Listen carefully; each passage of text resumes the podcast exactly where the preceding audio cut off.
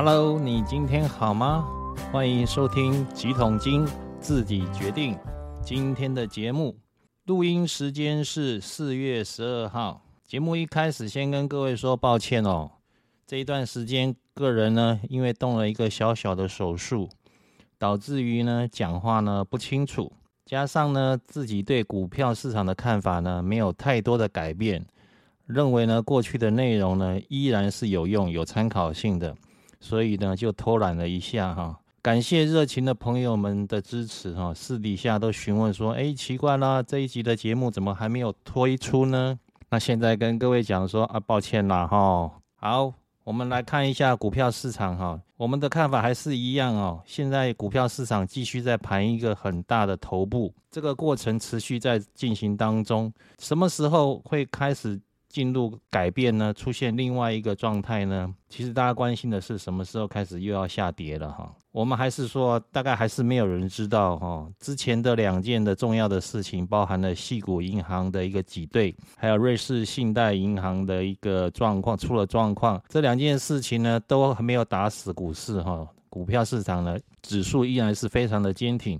那今天要告诉各位是，我们认为说部分的个股呢，它也许还有一些上涨的空间。但是呢，如果把范围缩小到科技类股的时候呢，就要提高警觉了。特别是台积电。现在我们来切入重点，分享我们的看法。首先来看技术面的状态，先回顾一下电子股指数。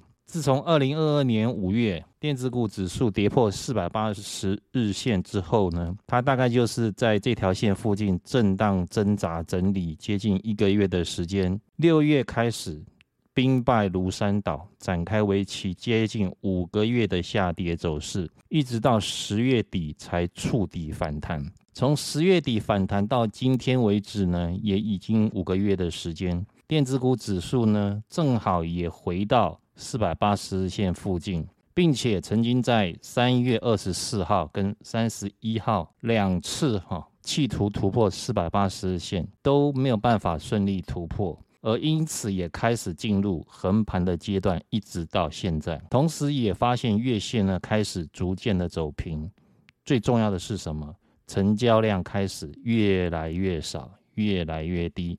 这是多头的第一个警讯。我们过去说过了，在没有赚钱效应的市场里面呢，长线资金呢打死不会进场。也就是说，只有短线的资金，它会在市场里面来来回回的操作。这样的结果呢，就是当短线资金也无利可图的时候呢，就是买盘耗尽的时候。重点来了，台积电几天前公布三月份的营收只有一千四百五十四亿元。比二月份呢衰退接近十一个百分点，比去年同期呢衰退超过十五个百分点，是呢四年来第一次见到月营收出现年减，也就是年衰退。合计今年第一季的营收只有五千零八十六亿元，较去年同期仅仅成长了三点五八个百分点，较上一季度呢衰退超过十八个百分点，也没有达到公司上一季在法说会。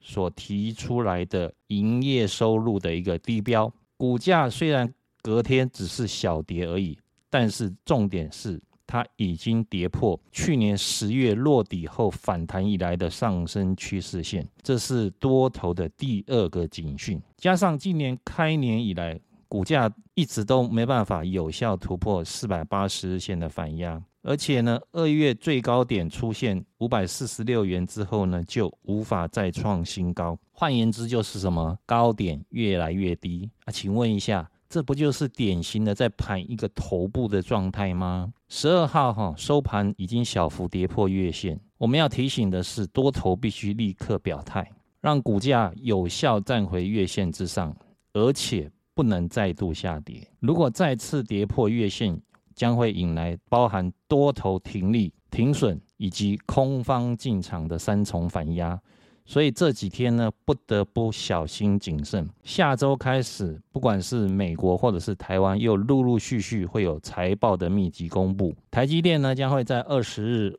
的下午盘后呢召开法说会。那我们认为说这个时段台积电的股价震荡加剧呢，可能无法避免。股价永远都是在反映未来的经济与公司的营运状况。四月份现在了，台积电的股价就是在反映下半年的营运状况哦，请记得哦。市场目前普遍的共识都是认为下半年它会恢复正常的成长。如果这样的预期出现改变，或者是说这样的预期不如预期的时候呢，现在的股价呢将会有显著向下调整的风险。所以做多的投资人，你必须要戒慎。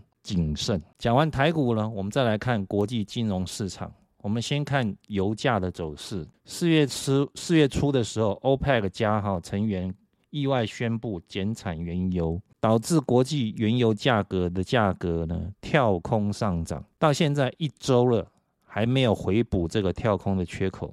虽然金融市场认为下半年经济有可能放缓，导致原油的需求会走弱，认为呢。说这样子一个背景之下呢，没办法支撑高油价。可是呢，原油的价格的上涨呢，确实带动了一些原物料价格的一个上涨。比如说，我们看到近期包含纸浆与工业用纸，还有期货市场里面的糖跟咖啡，近期的涨幅都不小。现在这些的涨价的效应哈，不单出现在传统的原物料身上，我们也在科技类股的原物料身上呢，看到了涨价的压力。有几个。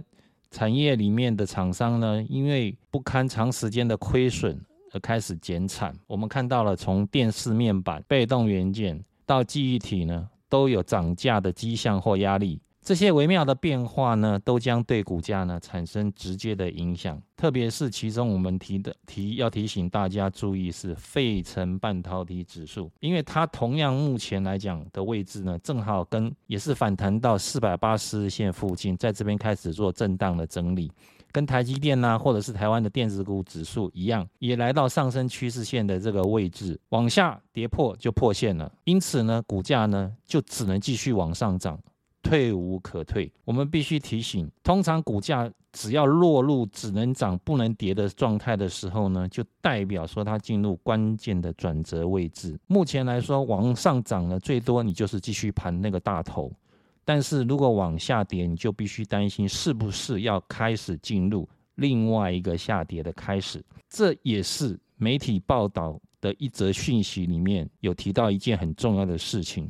也许这件事情，部分投资人呢，把它当做很严重的事情。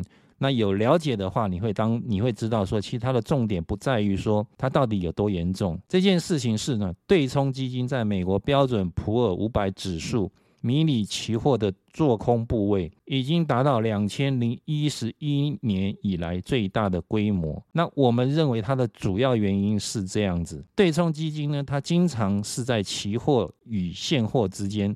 或者是在两种不同的商品之间，它做同时的操作。那这样子做呢，它有非常多的。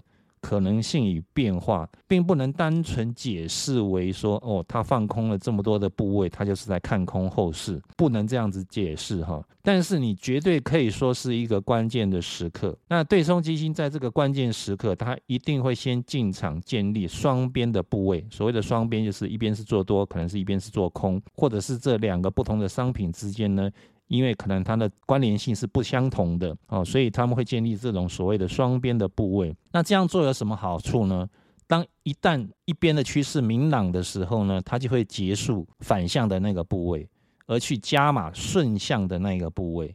所以这是一个两手策略的一个基本步骤哈。另外，我们也观察到美国通膨的指标，现在大家可以去注意到就是。因为这些指标通常它不是每个月公布，所以呢，我们可以建议大家去看那个每天你都可以看得到的所谓的美国政府两年期的国债。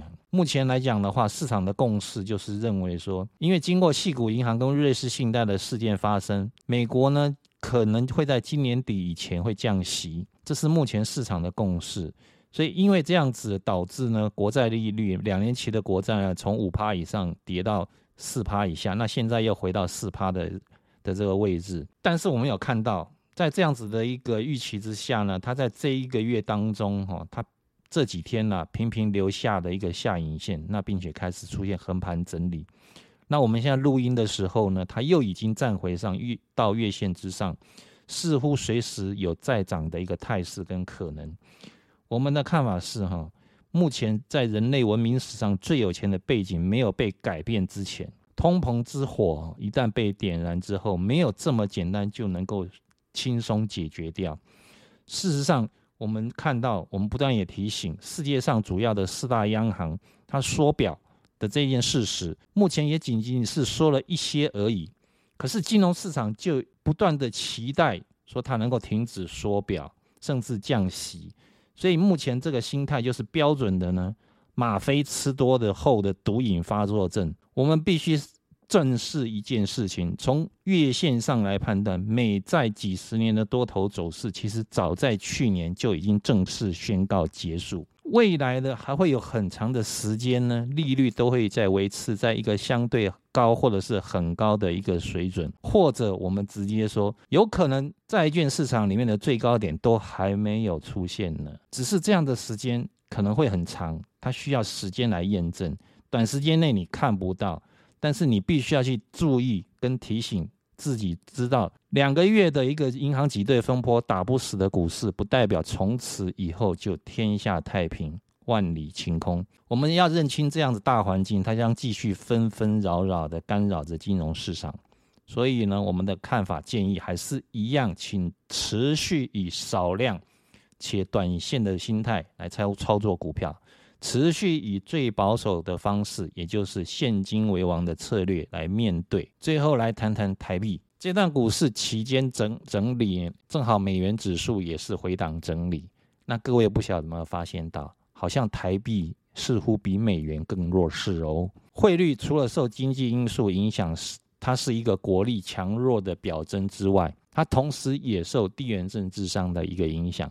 台湾今年经济成长率已经约当于通货膨胀率，其实说穿了，台湾就是已经进入停滞性通货膨胀的状态。大家都知道，四月份电价上涨，那现在油价又遇小不易，那已蠢蠢欲动，物价随时都有可能再涨的可能性。那央行为了维持台湾的出口的一优势，相信了台币很难强力的升值。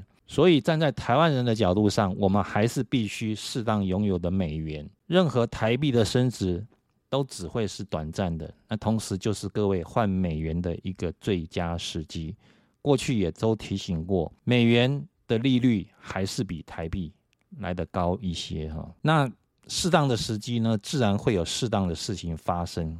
那各位每天还是继续安心快乐过日子最重要。现在。绝对不是在金融市场里面强出头的时候，所以你只要听到谁说过去十几年他都是用这个方法在赚钱的，或者是说，哎，我们采用的那个样本呢是过去十几年的样本来验证说我们这个方法是可用的方法，你只要听到这两种说法，你就直接跳过不要听，因为股市永远反映的是未来，过去的绩效。不代表未来获利的保证。诶，这句话有没有很熟悉啊？我必须提醒大家，环境变了。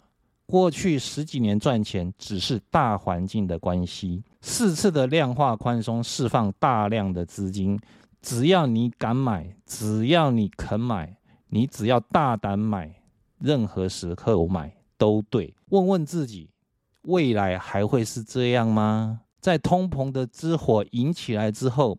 全球这四大央行还敢这么做吗？还真的天真的以为仅仅调高四个百分点多的利率就能够轻易解决四五十年才出现一次的通货膨胀吗？让我们继续看下去。好了，今天节目内容就谈到这里。最后祝大家操作顺利、健康、平安、快乐。我们下次见，拜拜。